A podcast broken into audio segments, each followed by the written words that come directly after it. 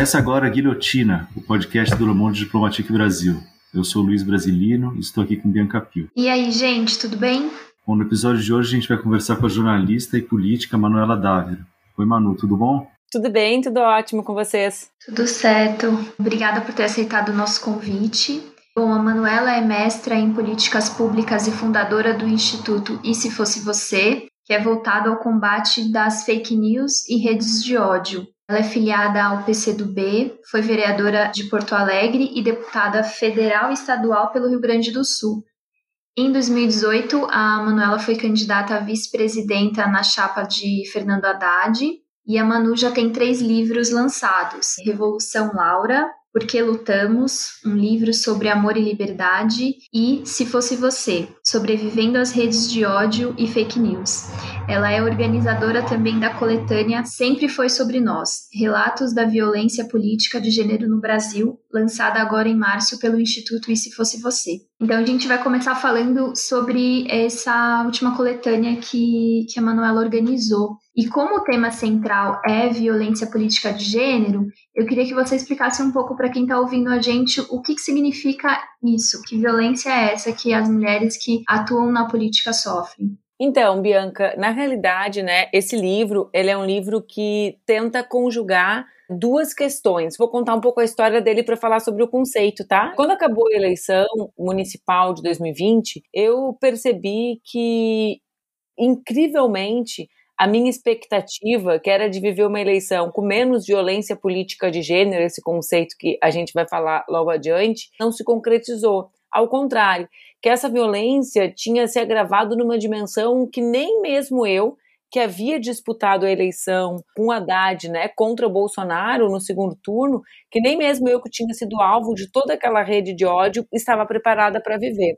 E aí eu decidi convidar outras mulheres né, para compartilharem as suas experiências, né, as experiências das suas trajetórias políticas, atravessadas também por esse tipo de violência, e aí eu te explico, que é a violência que usa, né, são algumas caracterizações, a professora Marlise escreve um capítulo teórico no nosso livro que utiliza aspectos ou físicos, ou emocionais, ou da vida privada, todos relacionados à intimidade e à privacidade das mulheres, para desencorajar a participação política.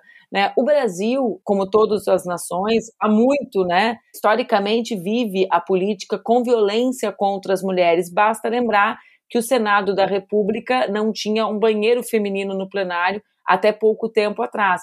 Nós podemos lembrar de inúmeros incidentes, né, entre aspas, incidentes, mas de inúmeros fatos dentro do Congresso, mulheres deputadas sendo caladas por assessores, tendo o microfone cortado, mas a verdade é que depois do ano de 2015, com o início do processo de construção política do impeachment, do golpe contra a presidenta Dilma, a misoginia, o ódio às mulheres passou a pautar a relação política brasileira. A ascensão da extrema-direita brasileira é construída a partir do ódio às mulheres e, portanto, a violência política contra nós, ou seja, o uso de atributos físicos nossos, né, violência psicológica, violência física e inclusive a morte de Marielle Franco, né, o Brasil testemunhou o ápice da violência política contra uma de nós, contra uma mulher. Tudo isso passou a ser, digamos, desde 2015 muito mais intenso. E esse também é um testemunho comum meu, né, e das outras 14 autoras que escrevem o livro junto comigo. Mano, você, o Instituto Se Fosse Você, trabalha com as questões das fake news, né, e das mentiras e a destruição de reputações, né?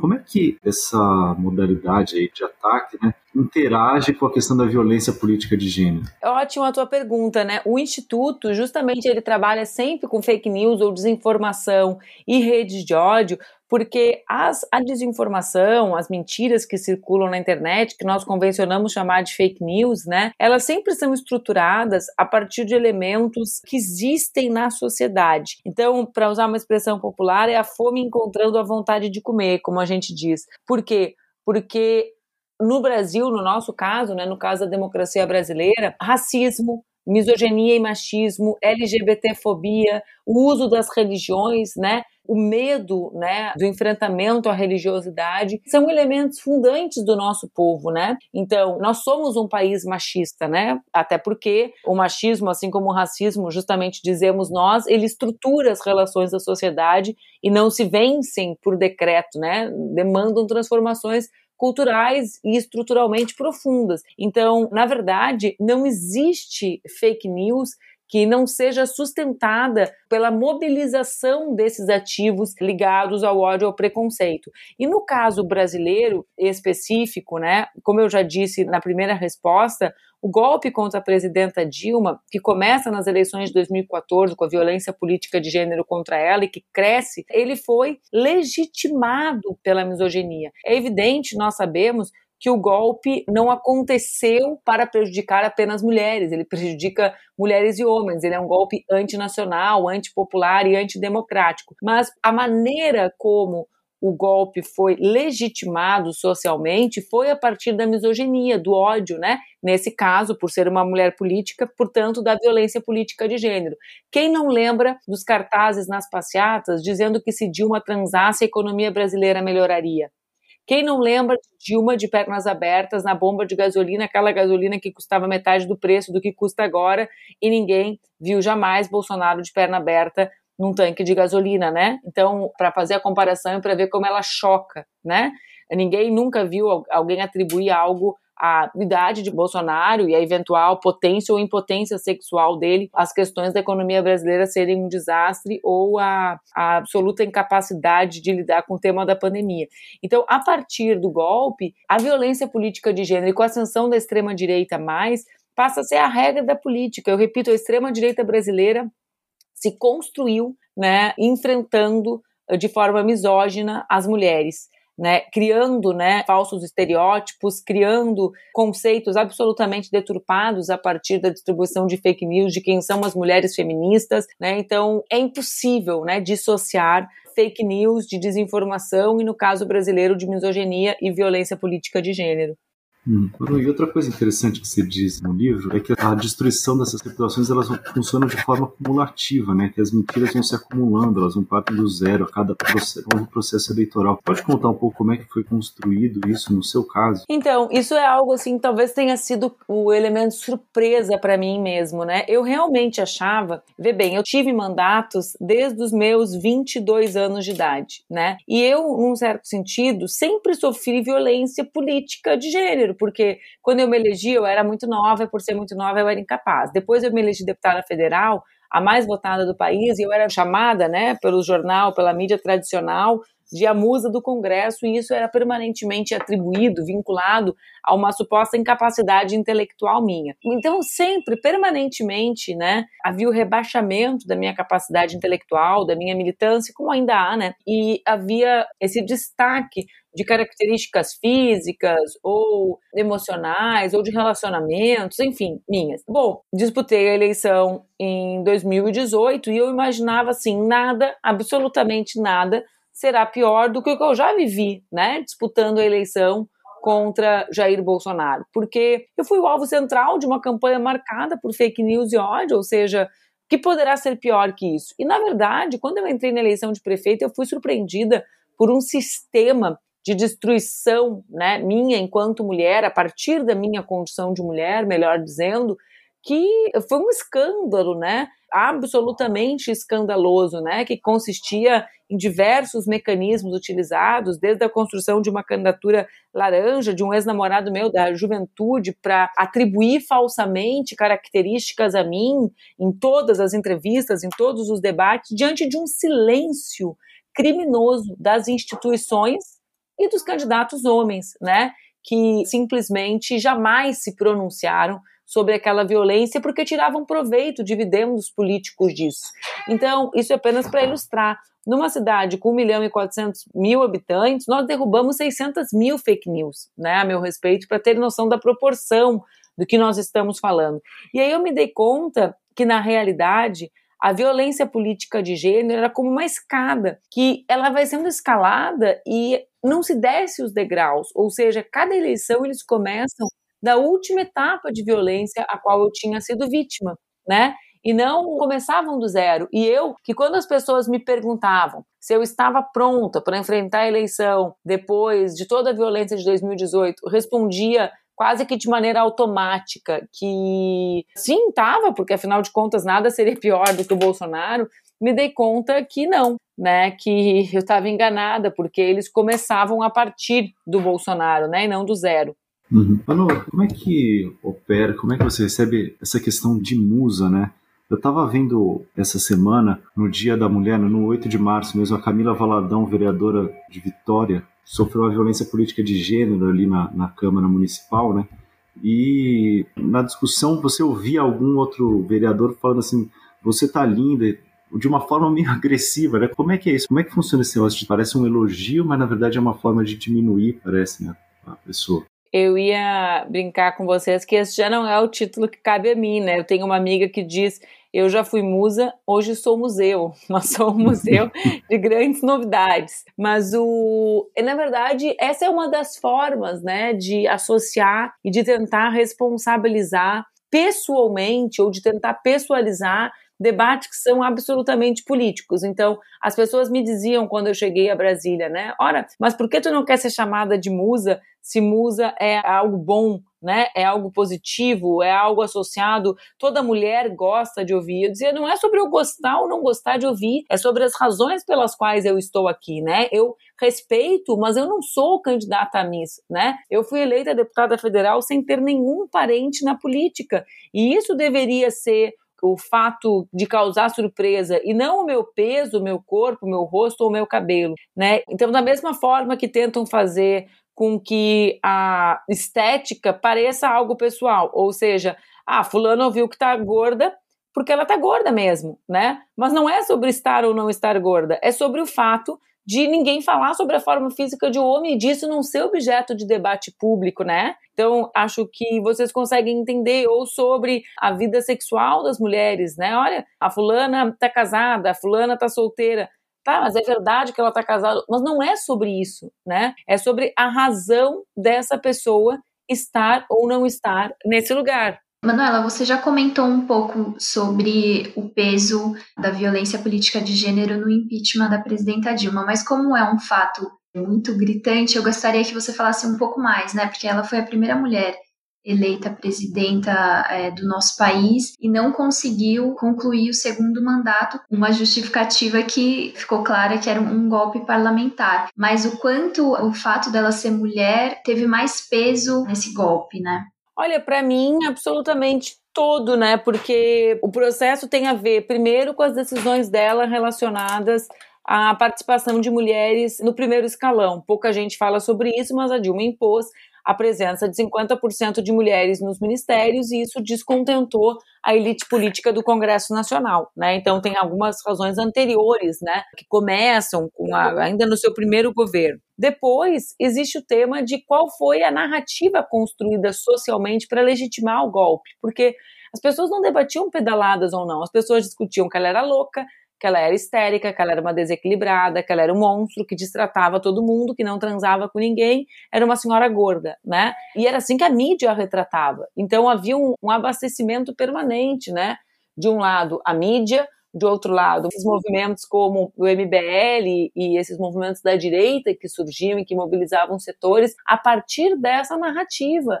Né? É incrível, mas busquem as palavras, as faixas que as pessoas seguravam durante as manifestações. E vocês verão que o conteúdo era misógino. Então, eu repito, né, é verdade que o golpe né, tem um sentido antinacional, antidemocrático e antipopular. Né, e que serviu para levar o Brasil para uma agenda ultraliberal e para a construção da extrema-direita brasileira.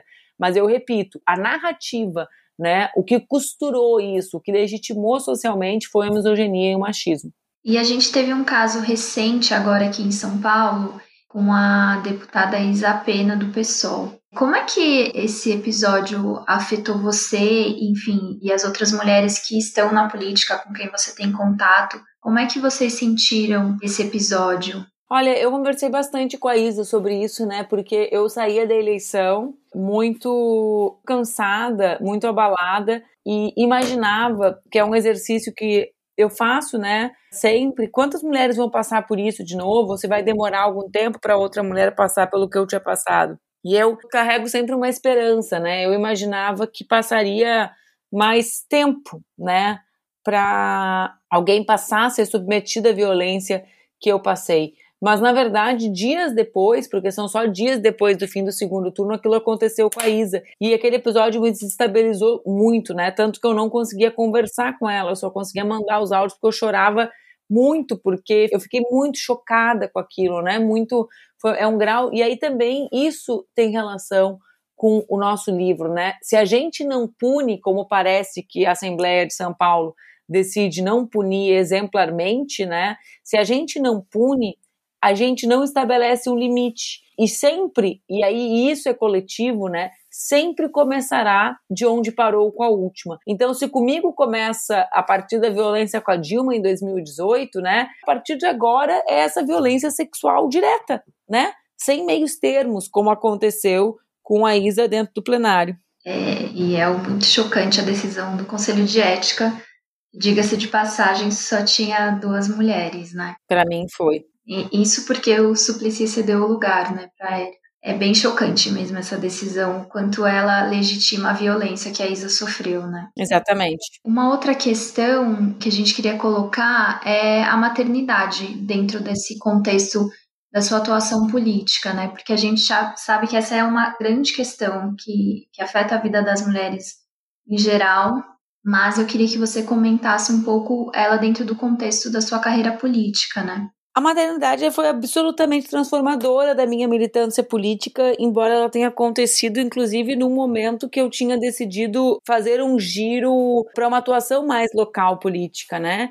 Eu saí de Brasília, mesmo tendo tido meio milhão de votos na eleição de 2010, decidi não concorrer à reeleição de 2014 para voltar a militar próximo dos movimentos sociais, fisicamente próxima, para poder viver novamente na minha cidade, Porto Alegre, e as pessoas achavam que aquilo era um cálculo eleitoral, elas achavam que eu queria concorrer em 2016 a prefeita, o que de fato eu não concorri.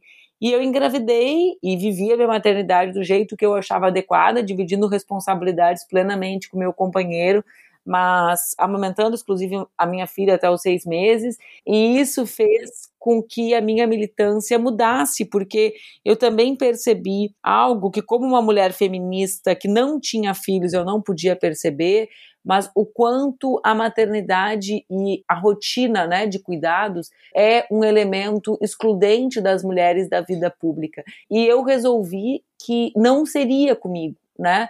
Porque eu demarcaria a existência desse empecilho ou então as pessoas veriam que esse empecilho existe, que as crianças existem, né? E é isso que eu me refiro como empecilho para as mulheres, porque para os homens nunca é. E eu, enfim, depois disso, né, num outro momento, aí a minha filha já tinha quase dois anos, depois de eu desistir de concorrer a prefeita e falar para as pessoas, né?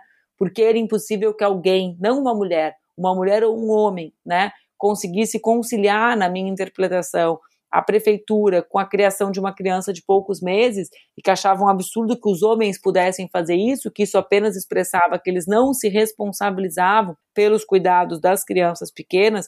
Depois disso, então, eu concorri primeiro a presidente, depois a vice-presidente, com a minha filha ainda sendo amamentada, porque ela teve fez aquilo que a organização, ela não, né, eu e ela, a Organização Mundial de Saúde recomenda, que é a amamentação complementar até os dois anos, pelo menos, né? E isso que eu imaginava que seria acolhido com naturalidade, né? E eu até imaginava que o que seria questionado seria a ausência da Laura, porque nós mulheres somos vistos como cuidadores permanentes das crianças, as pessoas são acostumadas, né, cultural, isso estrutura as relações no nosso país. Aí foi o contrário, né? Era incrível. A presença dela incomodava muito.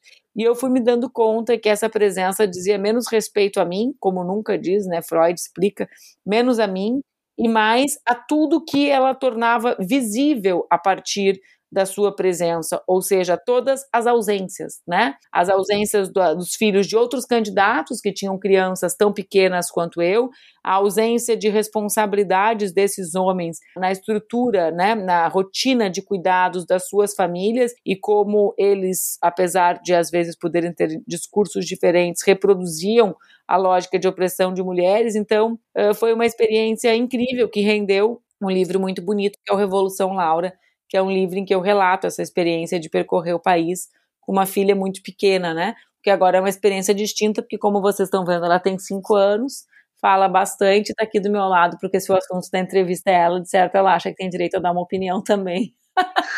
É justo. Eu acho justo. Manu, é, como é que você enxerga nesse período de ascensão aí da extrema-direita, não só no Brasil, mas em vários países aí do mundo, em que essas violências elas são mobilizadas não só como uma forma de atacar as adversárias políticas, mas também funcionam bizarramente como uma plataforma política, né, de reforçar posições conservadoras. Como é que você analisa esse processo? É, eu realmente acho, né? A extrema direita no, no mundo, ela se organiza a partir disso, né? A partir da construção de fake news sobre os chamados novos atores sociais, que de novos não tem nada, né? Porque nós mulheres e os negros e as negras lutamos nossas vidas inteiras. A história da humanidade é a história das nossas lutas também, né? Mas surgem a partir da construção desse conjunto de desinformação e mentiras que envolvem esses atores. E, portanto, a plataforma política é uma plataforma de manutenção do status quo, né? E esse status quo é o Estado heteronormativo, masculino, machista. Então, assim, nós somos e somos de fato a ameaça né, a essa ordem de poder das guerras, da violência, dos homens brancos engravatados, reunidos discutindo apenas aquilo que diz respeito a eles mesmos, né? Nós somos realmente a ameaça daqueles que defendem que a austeridade fiscal é o eficaz e eficiente para garantir a dignidade das pessoas, porque nós sabemos que sem políticas públicas não há emancipação das mulheres, sobretudo das mulheres negras. Então, eu entendo que é impossível dissociar, né, essa ascensão da extrema direita da onda, né, digamos assim, de violência contra mulheres e contra as chamadas minorias. É um processo que funciona na busca né, de justificativas, né, para a crise, para o desmonte provocado aí por esses anos de política neoliberal, né? Acho que sim, exatamente. A Margaret Thatcher dizia, né, lá atrás, que não existe sociedade, existe o indivíduo, no máximo a família, né? Quando ela diz isso, na verdade, ela traveste essa família, né? Ela responsabiliza mulheres pelos serviços que o Estado teria que dar conta, né? Que é um movimento muito parecido com o que a gente assiste agora, né? De mega responsabilização. Porque se não, vai, não pode ter investimento em escola, por exemplo, alguém tem que ficar com as crianças. Esse alguém seremos nós. Então, ele, esse movimento precisa, né, para legitimar as suas medidas de diminuição do Estado, precisa fazer ou precisa se esforçar para que as mulheres voltem para casa, né? Uhum. E como enfrentar isso sem cair nessa armadilha, né, Manu? Já que eles estão fazendo isso de propósito, como combater sem promover, digamos assim? Porque me parece que essas agressões, essas violências, algumas vezes são feitas de forma de propósito, ou então, se não são feitas de propósito, depois elas acabam funcionando como uma forma de aumentar a popularidade de certos candidatos e de certas agendas. É que isso tem relação com outros elementos, né? Isso tem relação, sobretudo, com a maneira como o algoritmo se comporta, né? Então, isso é uhum. é algo menos humano e algo mais é, promovido pelas regras do algoritmo que a gente não sabe quem faz, né, e nem como funciona, mas sabemos, né, e esse é um dos grandes debates, algumas democracias debatem, né, quem comanda o algoritmo, né, quem determina o que é relevante para o algoritmo, mas a gente sabe que essas oposições, né, e que esses fatos movimentam o algoritmo, que o ódio movimenta o algoritmo. Então, isso tem relação com o mega poder que as plataformas têm hoje no mundo, né? Eu queria fazer uma pergunta sobre a pandemia, esse contexto de pandemia que a gente está vivendo. Você estava falando, quando você respondeu a pergunta da maternidade, sobre o quanto o cuidado recai sobre as mulheres, enfim, desde sempre. Mas agora a gente tem visto essa discussão mais latente justamente porque a pandemia deixou isso muito mais escancarado, né? Então, tudo veio para o ambiente doméstico, a mulher tem que lidar com o trabalho, a casa, o cuidado com os filhos, enfim todo esse acúmulo de funções que sempre existiu, mas que agora está mais exacerbado, né? E eu queria, dentro desse contexto, que você comentasse a importância de termos mulheres na política para pensar justamente essa economia do cuidado, que não é levada em consideração a não ser por mulheres que passam por essa situação, né? É, na realidade, eu concordo contigo. O que a pandemia fez foi jogar o trabalho né, das pessoas para dentro de casas e visibilizar para as mulheres de classe média um conjunto de trabalhos que não são eventualmente desempenhados por ela, como são os trabalhos terceirizados, né? As, as, mulheres contam com um conjunto de serviços prestados por outras mulheres, como são as faxineiras, as domésticas, as cozinheiras, né? E contam com a escola. Então, se tu desfaz essa equação, sobretudo a dimensão da política pública, que é a escola, que atende a toda a sociedade, tu evidencia o que? O colapso de uma estrutura social né, baseada em cuidados e como isso pode recair sobre apenas uma parte da sociedade, ou seja, as escolas fecharam e invariavelmente são as mulheres que estão sobrecarregadas com os seus filhos e com os seus trabalhos, né? As mulheres de classe média não dispõem mais de pessoas para dar conta do trabalho doméstico delas enquanto elas trabalham em outros espaços, bom, então esse é um trabalho que recai sobre elas. E no Brasil isso torna-se ainda mais grave porque nós mantemos essa estrutura de trabalho doméstico que faz com que parte da classe média sequer perceba a sua condição de trabalhador ultraexplorado, né? Porque as jornadas de trabalho e etc. também têm relação com o volume de trabalho que essas pessoas não tinham nas suas casas e que as francesas, as alemãs têm, né? Porque não existe essa estrutura para dar suporte. Então, eu acho, Bianca, que a pandemia apenas torna mais evidente, mais revelador o fato de que o trabalho reprodutivo, ou seja, isso que ele é, como diz a Nancy Fraser, o que estrutura o trabalho produtivo. Não existe sociedade produtiva, e eu não falo só da lógica óbvia, né, de que se nós mulheres não parirmos, não permanecerá a espécie a qual pertencemos, porque depende do nosso trabalho, né, dos nove meses de gestação, dos seis meses de amamentação, de um trabalho que não pode ser biologicamente compartilhado. Mas eu não me refiro a isso, né? O fato é que se não existe estrutura de cuidados, né, se não existe quem cozinhe, se não existe quem lave a roupa, se não existe quem cuide dos idosos, se não existe quem cuide das crianças, sem o chamado trabalho reprodutivo, não há como produzir.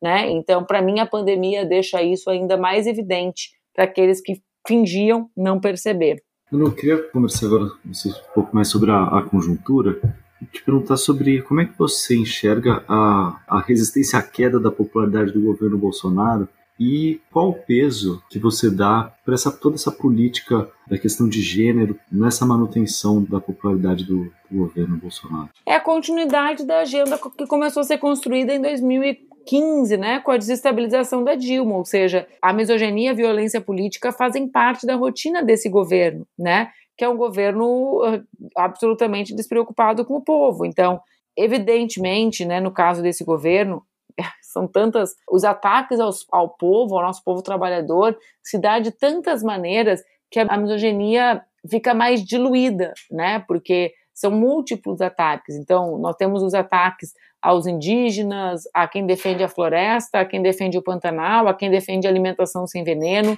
Nós temos os ataques a quem defende vacina, nós temos o negacionismo todo com relação ao tema da pandemia, nós temos os ataques com relação a quem defende renda emergencial, nós temos os ataques com relação aos artistas e as perseguições de liberação da Rouanet ou da Aldir Blanc. Então, ele é um governo marcado por muita violência, não só a violência contra as mulheres. Ele é um governo da violência e da morte, né? Esse é o governo do Bolsonaro, é o governo da violência e da morte, contra tudo e contra todos, né? E nisso também se encontra a violência política de gênero. Eu li que ontem mais de 60 nações firmaram um documento relacionado ao tema da saúde da mulher. E o Brasil foi um dos países que não firmou, né? Então, essa é a situação que nós nos encontramos hoje. Nós somos um país governado por um genocida diante de uma pandemia. Três de cada quatro mortos brasileiros na pandemia não precisavam ter ido a óbito. Temos mais de 10 milhões de trabalhadoras e trabalhadores de desempregados. Né? Temos milhares de crianças em situação de vulnerabilidade, com as escolas fechadas para evitar a circulação do vírus, mas desassistidas com as mães que seguem trabalhando. Então, esse é o governo da violência e da morte, não só contra nós mulheres. Mas, no entanto, a popularidade desse governo ainda resiste para níveis mais altos, apesar desse cenário que você descreveu, com o qual eu concordo totalmente. Onde é que você acha que está alicerçada aí essa resistência da popularidade do governo? Eu acho que cada vez é menor a popularidade dele, né? E eu, eu vinculo uma parte da popularidade restante a três fatores, né? De um lado, existe uma parte da população que recebeu a renda emergencial e que a vincula ao governo. né, erroneamente, nós sabemos, porque essa foi uma luta das oposições, mas é natural né, que quando se recebe algo do governo, se imagine que é o governo que está concedendo, ou seja, um, um aparente cuidado com o povo, né? Acho que existe dois. Um tema relacionado à insatisfação geral com a pandemia, que encontra eco no discurso do presidente, porque todos nós não aguentamos mais, né? De múltiplas maneiras e por múltiplas razões, não aguentamos mais viver sob a pandemia. Então, é como se a voz dele fosse a voz do nosso subconsciente coletivo que não aguenta mais. Agora, esse não é o papel de um líder, né? O papel de um líder num momento crucial como esse é enfrentar e conduzir a nação para a solução dos seus problemas, não para o fim, né, no sentido do genocídio completo. Três, acho que existe uma parte dos brasileiros e brasileiras, eu torço, trabalho e quero que seja 10, menos que 10% desses que aderem às ideias de Bolsonaro porque acreditam e compartilham com elas, ou seja, que defendem a necropolítica mesmo e que imaginam que apenas o extermínio de multidões, né, como a necropolítica tem feito, inclusive no nosso país, poderá nos ajudar a resolver os nossos problemas. E, e pensando um pouco nas perspectivas de, de, formação de uma frente ampla, você acha possível, viável? E por que, que você acha que ainda a gente não, não chegou nessa formação da frente? Assim, você tem participado de conversas sobre isso, enfim? Eu realmente torço e trabalho para que isso se materialize, né? Porque a realidade objetiva, a realidade concreta exige da gente esse grau de unidade. Eu acho que existem dois graus de unidade, né? O primeiro é o grau de unidade para interromper o genocídio conduzido por Bolsonaro, que tem que ser a unidade entre todos aqueles que defendem simplesmente duas questões: democracia e o fim do negacionismo, democracia e ciência, democracia, vacina e renda emergencial, né? Por quê? Porque isso é uma unidade ampla para barrar as destruições de Bolsonaro e para salvar as vidas, né? Não é um, um, algo discursivo, é algo para salvar as vidas das pessoas. E existe um segundo grau de unidade, que para mim deve ser o grau de unidade nosso com a chamada esquerda e centro-esquerda, que é a construção de um programa político para reconstruir o Brasil. E para mim, nós tiramos, né, digamos assim, tanto o desdobramento dessa frente ampla né, e do programa eleitoral da realidade concreta do Brasil. É isso que o Brasil exige da gente. Eu espero que as direções dos nossos partidos estejam à altura do que a realidade nos exige. E Manu, para encerrar o episódio de hoje, a gente queria que você comentasse qual você acha que é o peso da anulação dos julgamentos de Lula nesse cenário. Olha, é o esforço do Brasil encontrar a reconstrução da credibilidade das suas instituições, né? Porque o processo de perseguição ao Lula é marco, né? Dessa desconstrução das instituições e da democracia brasileira. E, portanto, objetivamente, né, a decisão relacionada a ele é um passo né, que nós damos para nos reencontrar com a democracia plena e com as instituições. E do ponto de vista político, é fazer com que um dos principais jogadores volte para o time né? Ou seja, Lula retoma os seus direitos políticos e caberá a ele tomar a decisão sobre a construção ou não da candidatura. Bom, gente, esse foi o episódio 107 com a Manuela Dávida, que infelizmente caiu agora no final, quando ela finalizou a última pergunta e a gente não conseguiu se despedir, mas a gente agradece ela pela participação. E tem a edição especial, né, Luiz? É, exato. A edição de março aí do Le Monde Diplomatique discute as perspectivas do futuro aí do governo Bolsonaro e de como enfrentar essa conjuntura, focado no, no debate sobre a construção de uma frente de esquerda, frente ampla, frente democrática. Tá bem interessante, a gente tem 14 artigos, se eu não me engano, de vários especialistas aí, seja da academia, dos movimentos sociais, de partidos. Vale a pena conferir. Quem quiser assinar ainda já, já não recebe mais a edição desse mês, né, Bianca? Seria ter que fazer não. a compra avulsa ou fazer a assinatura digital. Isso, e assin... lembrando que a assinatura digital é a partir de R$ 9,90 por mês e você tem acesso a todas as edições. Então, quem tiver interesse é diplomatic.org.br barra assine. Isso. E para fechar o episódio de hoje, eu queria comentar que o Guilhotina está fazendo parte do podcast É Delas 2021, que é uma campanha feita na Podosfera para inserir e promover uma maior participação das mulheres na mídia podcast. Então é isso, estamos junto com a Central 3 nessa e vamos valorizar a campanha porque ela é bem importante. É isso, gente. Até a próxima. Até semana que vem.